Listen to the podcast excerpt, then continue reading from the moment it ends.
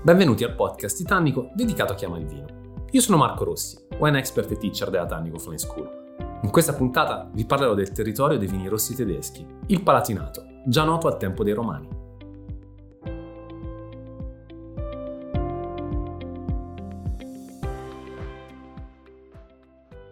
Chiudiamo il ciclo dei quattro territori del Riesling con Pfalz, quindi con il Palatinato. Non ci spostiamo tanto dalla valle del Reno, in linea d'aria siamo veramente vicini alla Mosella, siamo attaccati al Rheinessen per intenderci. Pfalz fino al 1995 veniva chiamato Rheinpfalz, proprio in riferimento alla vicinanza del Reno che comunque ha un'influenza non indifferente su quella che poi è anche la viticoltura della, della regione. Un altro dei capisaldi per quanto riguarda proprio la, l'influenza del, del, clima e quindi anche la creazione di un microclima molto particolare è rivestita da quella che è la catena montuosa dei Monti Art, che altro non sono che una continuazione del, del masticcio del Vosgi, per intenderci, siamo molto vicini all'Alsazia in questo caso. Tant'è che quando parliamo di Deep Pfalz abbiamo i due punti di riferimento, quindi a nord il Rheinessen e la Valle del Reno, mentre se guardiamo a sud troviamo l'Alsazia. Teniamo bene a mente questo tipo di considerazione perché sarà la chiave di lettura proprio di questa, di questa regione in assoluto. Pfalz, il Palatinato, come dicevamo, il nome è ovviamente evocativo di una storia romana importante perché durante il periodo del Sacro Romano Impero la città di Heidelberg era centrale, era veramente importante sull'aspetto produttivo, quindi anche per quanto riguardava la produzione di vino, ma anche per la parte commerciale. Qui risiedevano molte famiglie importanti romane che proprio erano dedite allo sviluppo degli aspetti commerciali. Però la viticoltura in realtà non la dobbiamo far risalire al Sacro Romano Impero, ma già nel 500 a.C.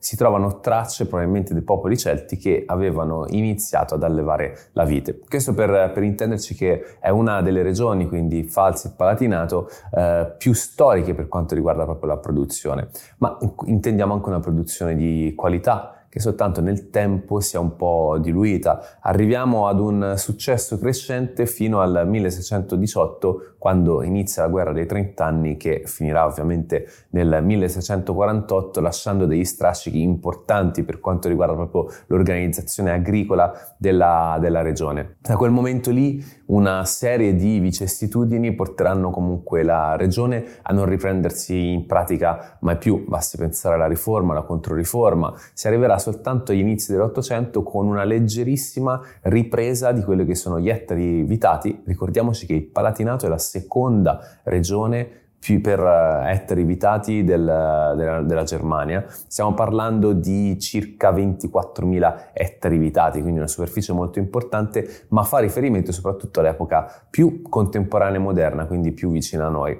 perché effettivamente nel 1800 ci sarà una ripresa, ma poi l'arrivo della fillossera metterà definitivamente in ginocchio l'agricoltura, soprattutto la viticoltura, che ripartirà soltanto dopo la seconda guerra mondiale. Dicevamo le caratteristiche di questa, di questa regione. Ah, intanto sappiamo bene che il Riesling della Mosella rappresenta a tutti gli effetti il Riesling esile, mm, con le sue versioni ovviamente dolci, con questi profumi floreali che spesso richiamano l'agrume. Qua siamo esattamente all'opposto. L'espressione di Riesling che troviamo nel Palatinato è generalmente secca, troviamo delle espressioni che giocano quasi tutto sul frutto piuttosto che sulla parte floreale. In bocca risulta più speziato, anche se la freschezza rimane importante, ma la parte di speziatura nei vini del palatinato è uno degli aspetti proprio fondamentali. Il Riesling qui non copre gran parte dei vigneti, nonostante su 20, quasi 24.000 ettari vitati ne copra addirittura 6.000 ed è il vitigno più, piantato in assoluto, però ci fa capire come ci sia proprio questo panorama multiplo eterogeneo di vitigni non soltanto di origine tedesca che popolano proprio la regione. Stavamo facendo riferimento al fatto che a nord troviamo il Rheinessen ma a sud troviamo l'Alsazia.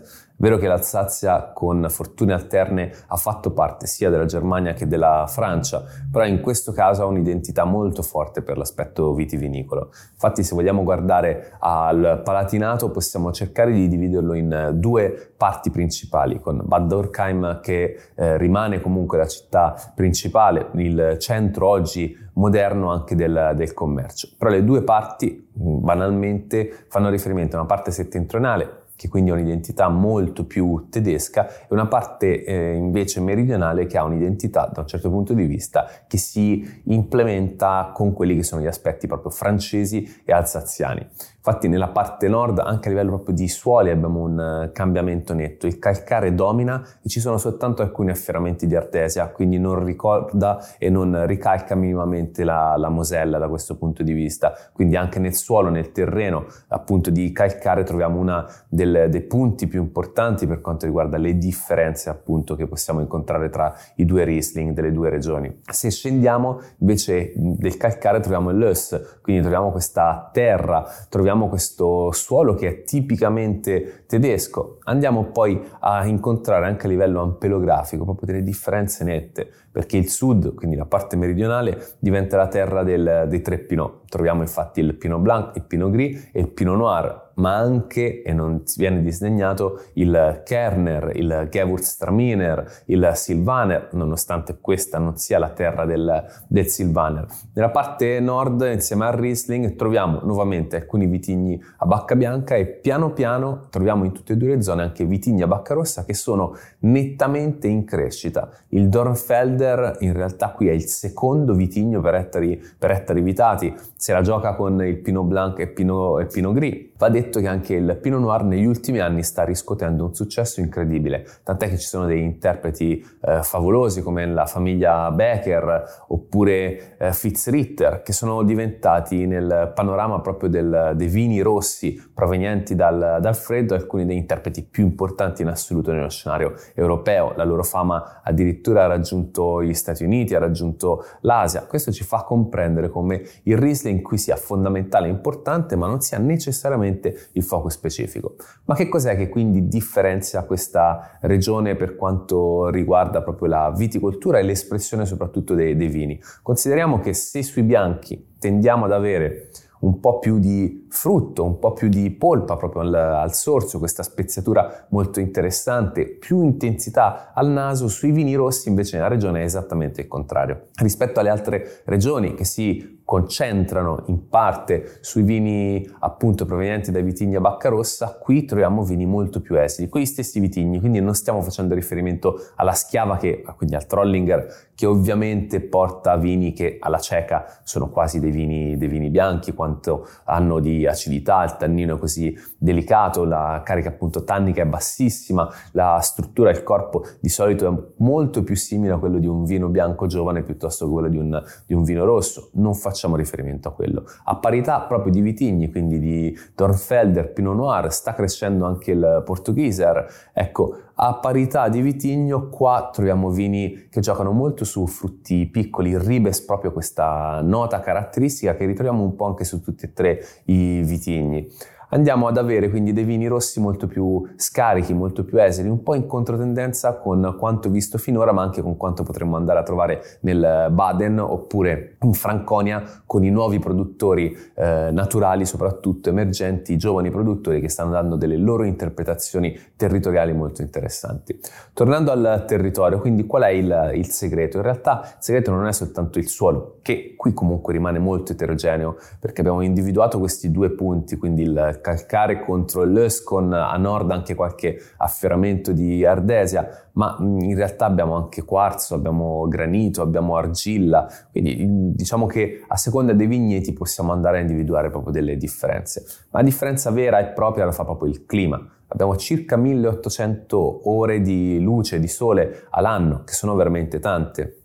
Abbiamo la possibilità con appunto i monti Art di avere una certa protezione, le foreste vanno a creare un microclima leggermente umido ma che tende ovviamente ad andare verso il, il calore. Poi abbiamo i venti e in realtà il clima si traduce in qualcosa di secco, non più che, piuttosto che umido. È proprio un gioco tra queste due contrapposizioni che diventa molto interessante. Abbiamo una temperatura media in vigna che è tra le più elevate in, in assoluto in Germania. Dobbiamo considerare che l'estate non sono caldissime ma tendono ad essere abbastanza calde. L'inverno invece è molto mite Quindi questa è considerata nella zona proprio del, del Reno superiore, chiamiamola così, quindi nella parte più a nord del Reno, dove troviamo anche il Rheingau, il Rheinessen, la Mosella, il territorio più caldo, è il territorio più di sole e il territorio più di luce. Quindi i vini bianchi si ampliano mentre proprio per scelta anche del, di, del fronte, per scelta dei terreni, i vini rossi, come dicevamo, tendono ad affinarsi un pochettino.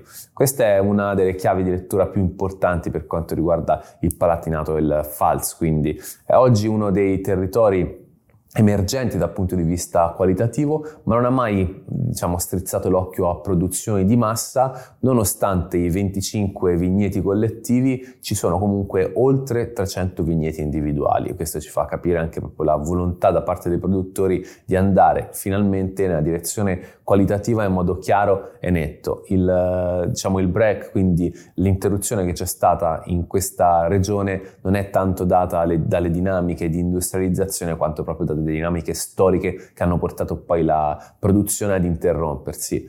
Oggi quindi per chi è per chi sono i vini del, del Palatinato? Beh, sicuramente per chi apprezza un vino bianco che sia un po' più di polpa, che possa raccontare un po' più di generosità, nonostante sappiamo bene che comunque rimangono vini che provengono dalla, dalla Germania, che provengono dal cuore pulsante del, dell'Europa. Rimangono vini che in qualche modo sono però intrappolati tra questa identità francese alsaziana e questa identità invece tipica del Reno.